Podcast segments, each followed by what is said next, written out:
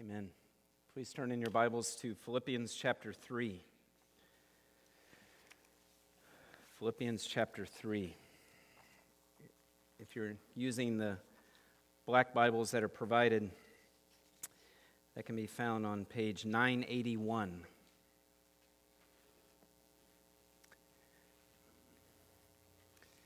The Apostle Paul, under the inspiration of the Holy Spirit, here in the letter of the, to the Philippians, is he's writing from prison to a church that God started through his ministry. Paul is writing to warn the church of Judaizers who were falsely teaching that Jesus was not enough. They were teaching, yeah, that's great, believe in Jesus, but you also need to add to Jesus circumcision. You also need to add to Jesus keeping the law of Moses in order to be right with God.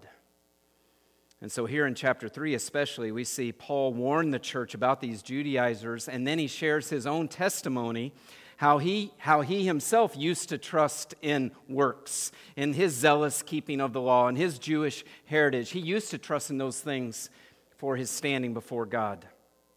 But God has graciously opened Paul's eyes to the good news of Jesus Christ. And now he understands that salvation is by God's grace alone, through faith alone, and in Christ alone.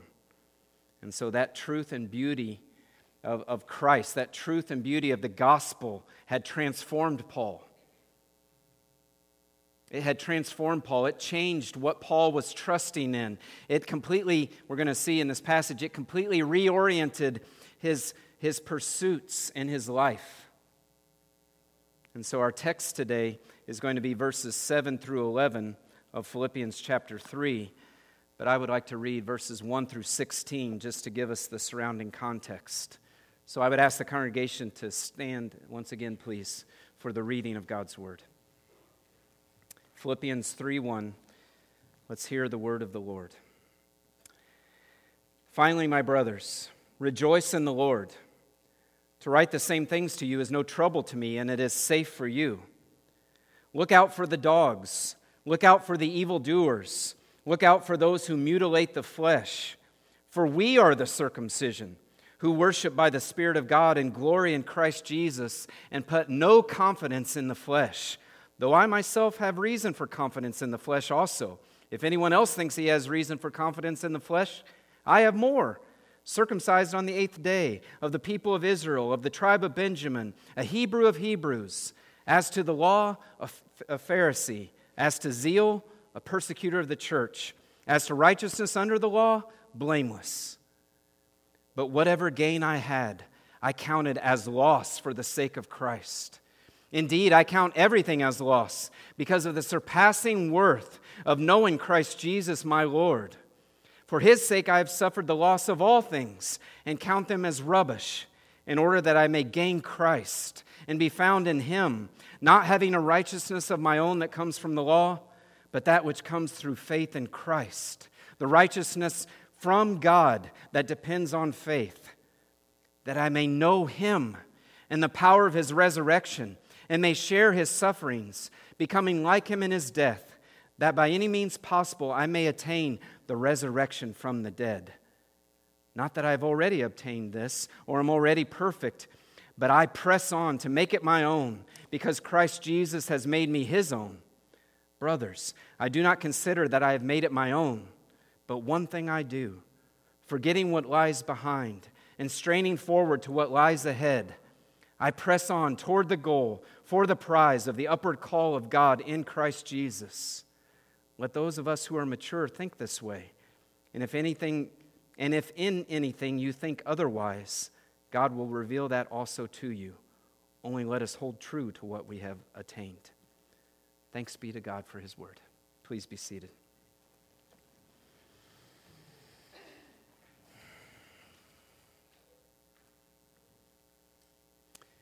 What pursuit in your life is most important to you? What pursuit in your life is most important to you? Evaluate what you are most passionate about Think about what, what do you spend the most time thinking about? What do you spend the most time longing for? And that will tell you what is your supreme pursuit. It will tell you what you treasure above all else.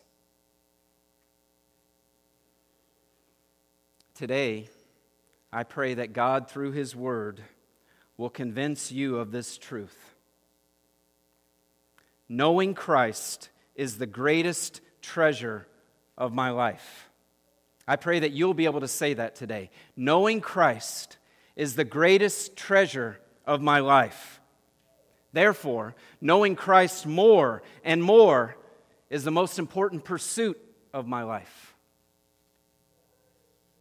That's the big idea of the, of the sermon today. By God's grace, the Apostle Paul became convinced of that truth.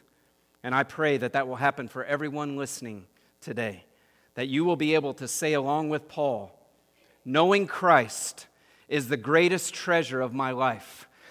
That nothing is more important than that. Nothing is more satisfying than that. Nothing is more worthwhile than knowing Christ Jesus, my Lord, more and more and more.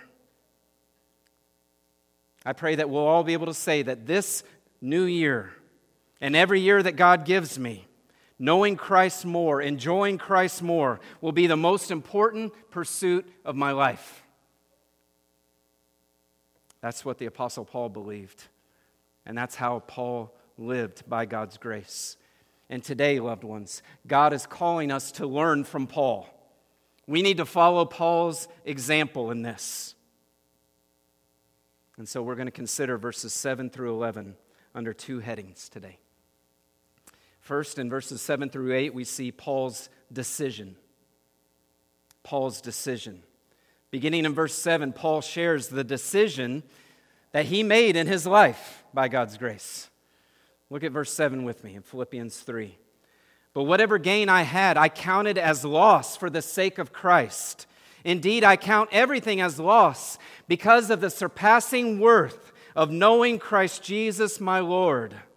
For his sake, I have suffered the loss of all things and count them as rubbish in order that I may gain Christ. Oh, what a phrase that is in verse 8.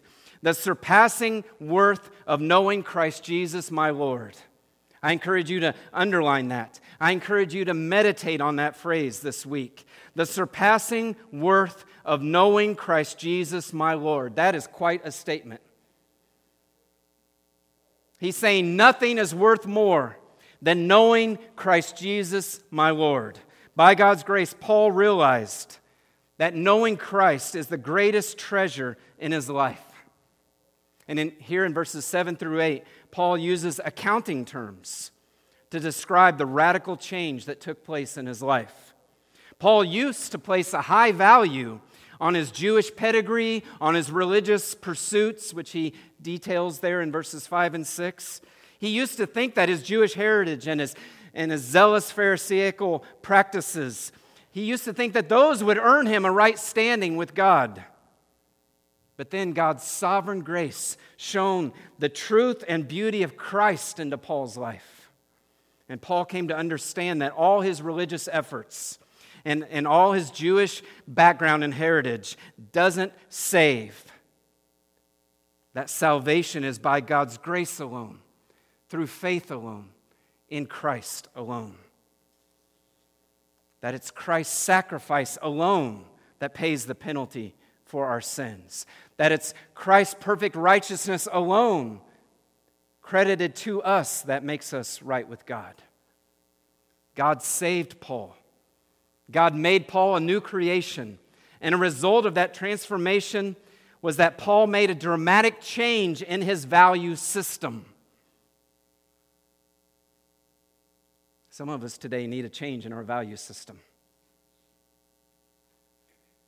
Paul says in verse 7 that all his works that he used to count as gain, that everything he used to put his confidence in to make him right with God, Paul now counted those things as loss these are accounting terms. Paul used to view those things as, as a positive, as a credit, as something very valuable. But now he considered them a loss, a, a spiritual liability.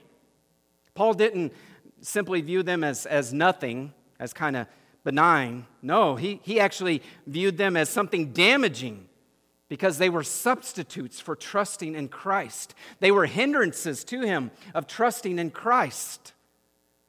The things Paul used to view as benefiting him, he came to realize were actually destroying him because they were blinding him to his need for Christ. Paul's view of his religious works and heritage changed from a positive to a negative. Meanwhile, the other big change is that Christ now became the greatest treasure of Paul's life. Who knows what he used to think of Christ?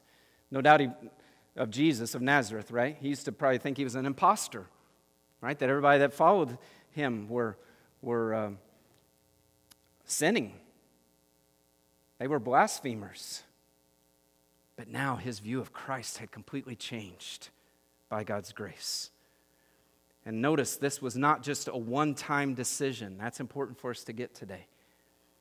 This wasn't just a one time counting, a one time reckoning of his value system. This was an ongoing decision. Look at verse 7. But whatever gain I had, I counted as loss for the sake of Christ. There, the verb counted is in the perfect tense, which means it was a past action that does have ongoing results, but it was something he did in the past. I counted as lost for the sake of Christ. Okay? Verse 8 Indeed, I count everything as lost because of the surpassing worth of knowing Christ Jesus my Lord. There in verse 8, the verb count is in the present tense. In other words, this is something he's continuing to do, this is ongoing. So, Paul's decision in verse 7 was not just an, an emotional one time decision that, that now, you know, he's kind of doesn't think about anymore. no, Paul continues to regard all his past privileges and anything else which might uh, get in, in the way of trusting in Christ, anything else that, in which he might be tempted to, to pursue or to place some kind of fleshly confidence in, he continues to count those things as rubbish they're revolting to him. Paul describes this ongoing decision in verse in the rest of verse 8. For his sake I have suffered the loss of all things and count them as rubbish in order that I may gain Christ. You see, Paul so treasures Christ that he views everything outside of Christ in which he might be tempted to place his trust as rubbish, literally as dung. Christ is so precious to Paul that anything that would detract him from Christ is abhorrent to him. Right? I mean, how, how do we view dung if you step in it, if you come across it? Yuck! Get it away from me. Paul rejects all substitutes. They're worthless, they're repulsive to him, that he may gain Christ. You see, Paul by God's grace, had experienced what Jesus taught in Matthew 13, verse 44. Paul had found that hidden treasure in the field. He had found that pearl of great value, Jesus Christ. And so Paul had given up everything in order to have Christ. Do you have Christ this morning? By God's grace, have you trusted in Christ alone for your salvation? Have you recognized Christ as a precious Savior, as the Savior? And have you recognized that He alone is the Lord of all?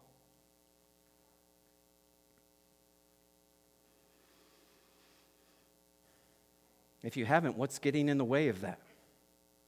What's keeping you from treasuring Christ, from embracing Christ? Maybe it's, it's your pride.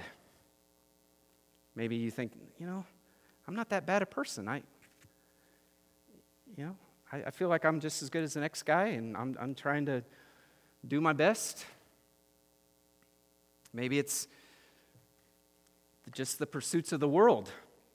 That's what you love. And you love the, the sense of autonomy that I'm, I'm captain of my own soul here. Maybe that's keeping you. But I plead with you today, by God's grace, throw those things off. See them as repulsive. Throw them off that you may have Christ, that you may embrace Christ by faith, that you may treasure Christ.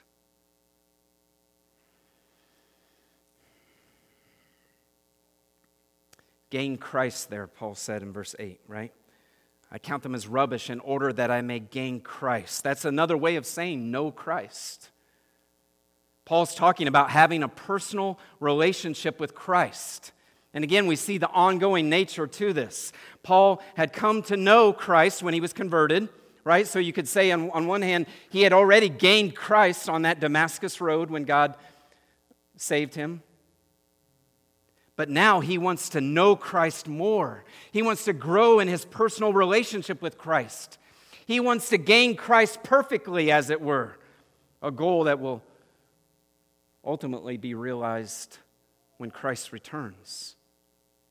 And so Paul is continuing, like I said, to make this decision.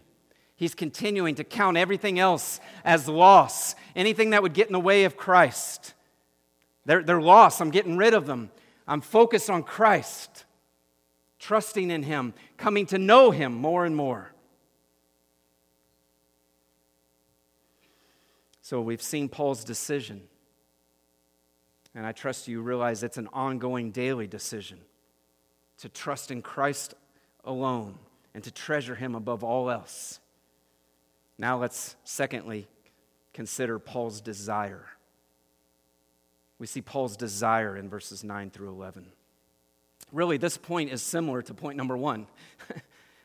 uh, they're kind of two sides of the same coin, or we could say his desire flows out of that decision.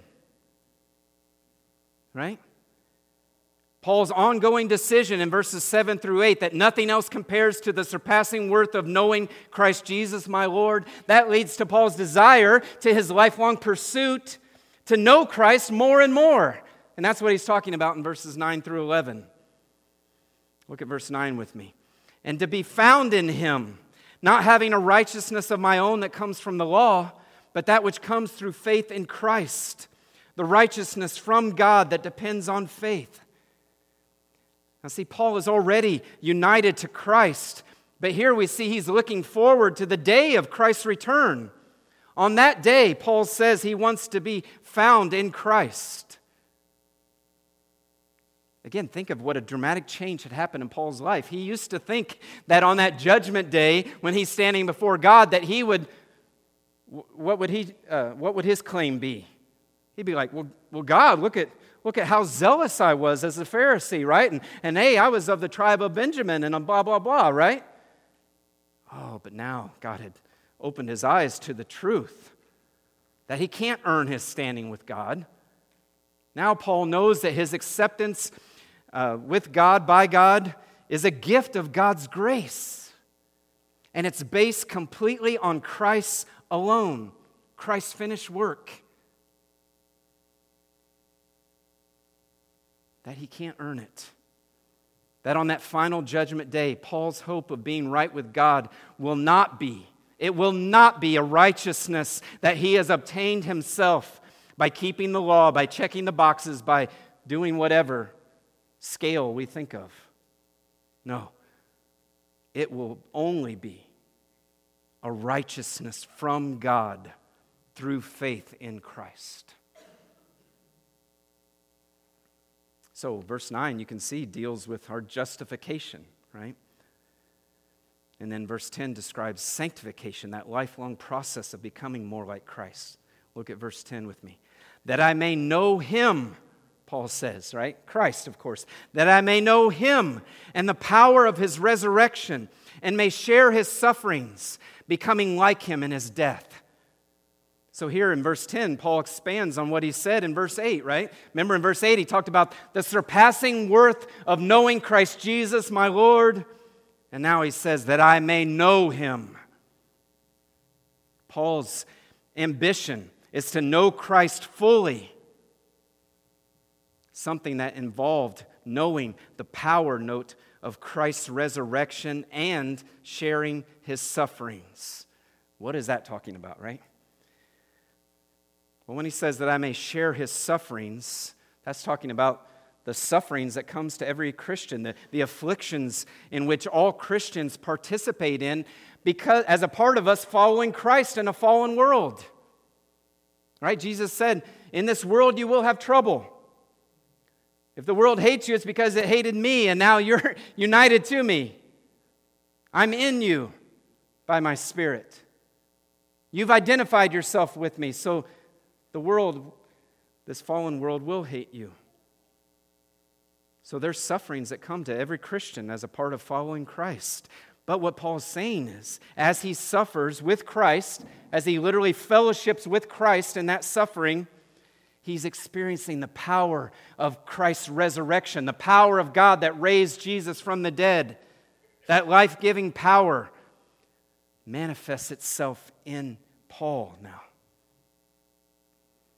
And that is a blessed truth that the New Testament teaches, loved ones in Ephesians 1 19 and 20. That was part of Paul's prayer for the church at Ephesus, that they would know the, the power of God that raised Jesus from the dead, the power that's in them, that same power, he says, that raised Jesus from the dead and exalted him far above all rule and power and authority, both in this age and the age to come. It's, a, it's an amazing truth that because God indwells every believer by the Holy Spirit, that we have the same power that raised Jesus from the dead. And now we have that power working in us. How? To follow Christ, to know Christ, to endure hardships, to put to death the sin that remains in us, to, to cling to Christ. as Paul participates in Christ's sufferings, as he's strengthened to do so through the power of the resurrection, he is continually being conformed to the image of Christ. And, and here he says he's being conformed to the death of Christ. So, see, this is kind of fleshing out for us what it means to know Christ. Knowing Christ for the believer is in some way daily experiencing Christ's death and resurrection. When God saved us, Romans 6 talks about a, a, a, death and resurrection took place, right? That's what we, we talk about when someone's baptized, that that's picturing what has already happened in them spiritually, that their old self that was enslaved to sin has died and a new self has been raised. And now, as, as we live as a Christian, there's a daily dying and rising with Christ right? As we, again, as we daily put to death our, our remaining sinful desires. Again, we're doing all this by the power of God, by the, by the power of the Holy Spirit in us. As we daily die to the pursuits of this fallen world, right? Those pursuits that still tug at us, that, that still entice our, our remaining sin, but that we know lead nowhere good, that get in the way of, of, of seeking Christ and his kingdom. We daily die to those, we reject those. Say, I'm not going to store up treasures on earth. I'm going to seek first his kingdom and righteousness. As we experience persecution because we follow Christ, all these things are a daily dying but rising with Christ. Yes, it's, it's not comfortable, it's painful to suffer, but there's an intimacy that comes with that because we see and feel and know the power of God at work in us. And it draws us ever closer to Christ. And again, He's our sympathetic high priest who knows exactly what we're going through, right? Because He's lived it to the max. And so He knows exactly how to pray for us, He knows exactly how to minister to us in that. And so Paul is saying, as he participates in Christ's sufferings, and as he is strengthened to do so, he's knowing Christ better. Amen. Right. That's right. So during these present sufferings, Paul is being renewed daily into the, into the image of, of Christ. He's being conformed to the image of Christ. And that's an ongoing process that will be completed on the final day. And that's what verse 11 is then talking about. That by any means possible I may attain the resurrection from the dead. Right? That's talking about the, the day of Christ's return, the, the, the, our glorification, the resurrection of the body. And let me just clarify the verb there because I know it can be a little misleading perhaps. Attain, that doesn't mean earn. That verb is used 13 times in the New Testament, only by Paul and then also in Acts by Luke. And it means to come to. It, sometimes it means uh, a literal movement toward a goal, such as a place, right? But then other times it's used metaphorically. And that's how Paul is using it here. He's, it's talking about the attainment of an objective, talking about just the process of coming to an objective. That's what the verb means. And then when he says, I may, that doesn't, that doesn't mean any kind of doubt or uncertainty. That's an expression of expectation. He's just stressing that I haven't uh, participated in this yet fully. This is where it's headed. This is my future. It's certain. It's going to come. God's going to get me there. But I'm not there yet. But he's saying, that's, that's where my sights are set. The resurrection of the body. Why? Because then I will be completely conformed to the image of Christ. Then I will get to know and enjoy Christ in a perfect, glorified body and soul. no more sin causing my heart to, to wander and to be distracted from the beauty of Christ. I'll be able to enjoy Him and see Him with my physical eyes and reign with Him forever. So, what I want us to see here in this desire in these verses 9 through 11, Paul's ultimate goals, right? He desires to know Christ fully. He desires to gain Christ completely. He desires to be found in Christ perfectly. Those final goals were before Paul every day. And I know there's more we could say about that, but I hope you see those cover the stages, if you will, of our salvation. Right? Like I mentioned, verse 9 is our justification. When God first saves us at our conversion, that's what verse 9 was talking about, right? When God declares us righteous, not because of anything in us, but because we are united to Christ by faith, and now we're clothed in the righteousness of Christ. And then verse 10 was our sanctification, that lifelong process of becoming more like Christ. And then verse 11 is our glorification, when we'll be raised from the dead in glorified bodies and hearts for the day of Christ's return. That's our salvation journey, if you will. and here's the point I want us to see today about that the purpose of our salvation is to know Christ. That's, that's the overlying theme in all of this that Paul is emphasizing. The purpose of our salvation is to know Christ. All along that journey, he's talking about this is how I know Christ. This is how I become more like Christ. This is how I participate in fellowship with Christ.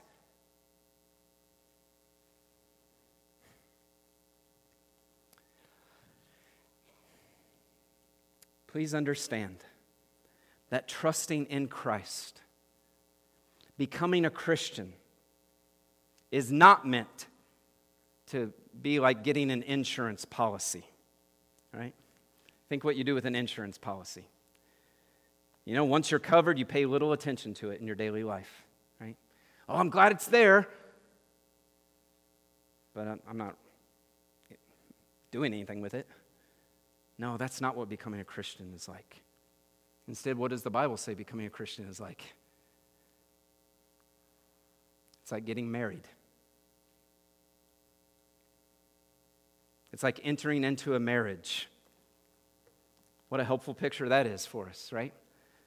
When you get married, you begin a lifelong journey of getting to know your spouse. Now, we don't do this faithfully because we're sinners and we're selfish. But that's what it's supposed to be, right? In marriage, you know something about the person before you get married to them, I hope, right? You're making a commitment to marry them. And then as you enter into that, you're, you have the privilege now of enjoying them and knowing them more and more as life goes on. And that is how it is supposed to be between us and Christ. At conversion, God opens our eyes to the beauty of Christ. By God's grace, we believe that Christ lived and died and rose again in our place to save us. So we trust in Him as Savior and Lord. We're saved, praise God, united to Christ. And that begins now a lifelong journey of enjoying Christ and getting to know Him better. And that was Paul's desire. So we've seen Paul's decision, an ongoing decision and Paul's desire, his lifelong pursuit. By God's grace, Paul made a life changing, value orienting decision in his life, and he kept making it by God's grace day by day. Paul realized that Jesus Christ is, is the supreme treasure.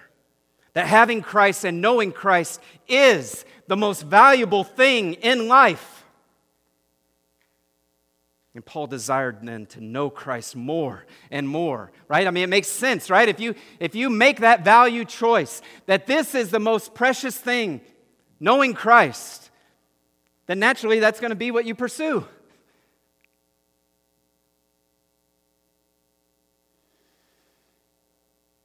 Paul desired to know Christ more and more, knowing that one day he would be like Christ and be with Christ forever. So, what about you, Christian? Believers today, what about us? Have you made that same decision? Have you made that same value assessment? That knowing Christ is the most important thing in life. By God's grace, are you daily making that decision?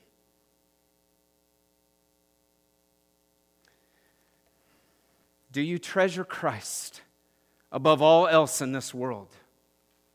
Do you treasure that the eternal Son of God came not to be served, but to serve and to give his life as a ransom for many? Do you treasure Christ who was forsaken by his Father that you and I might be forgiven? Do you treasure the Son of God who loved you and gave himself up for you? Do you treasure Christ, who now, as your great high priest, always lives to make intercession for you? Do you treasure Christ, who gave you his Holy Spirit? Do you long to know Christ better and better? Do you long to know him who is the radiance of God's glory and him who is full of grace and truth? Do you desire to know him better and better? Do you want to pursue Christ above all else? Because you, you believe and know that in His presence is fullness of joy, and that nothing compares to the surpassing worth of knowing Christ Jesus, your Lord. Do you believe that? May God help us believe that. May God, by His grace, help us daily make that assessment.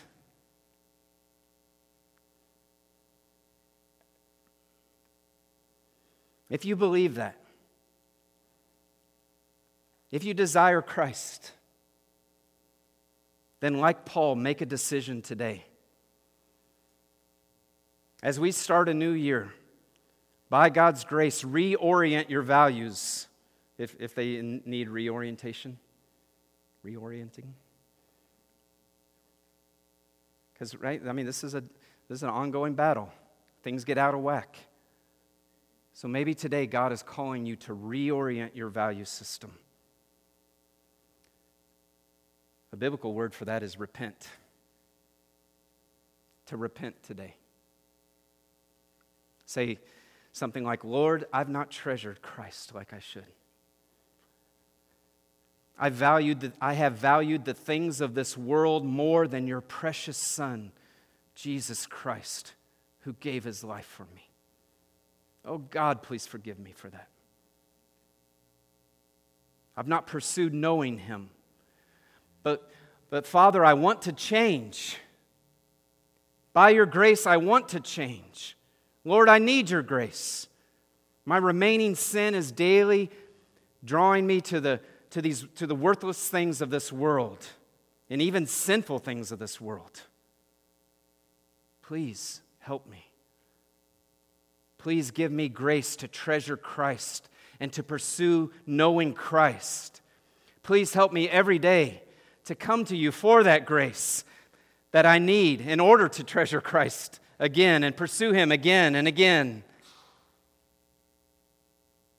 Thank you for your amazing love and for your faithful help.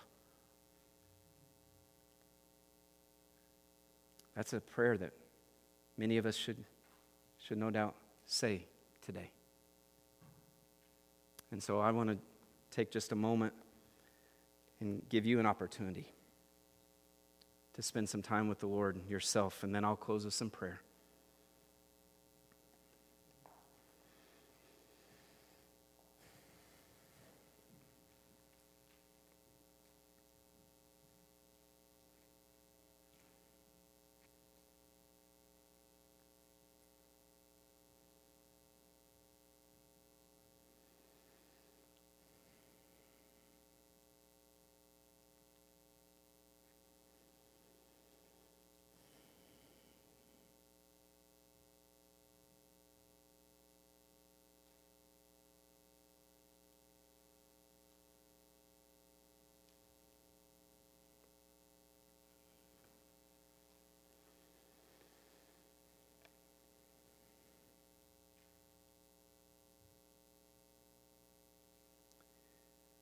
Father, we praise you for the precious gift of your Son, Jesus Christ.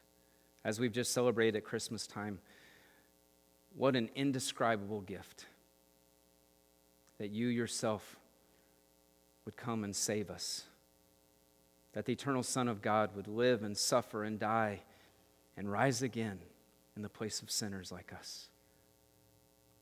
Thank you for, your, for sending him. Thank you for your grace and opening our eyes to this truth. I pray, Lord, for any here today who does not have Christ, may you today, by your Spirit, through your word, powerfully shine the light of the glory of Jesus Christ into their hearts. May you show them the, the, the bankruptcy of their life on their own. May you show them their need for Christ, the beauty of Christ. Unite them to Christ, I pray.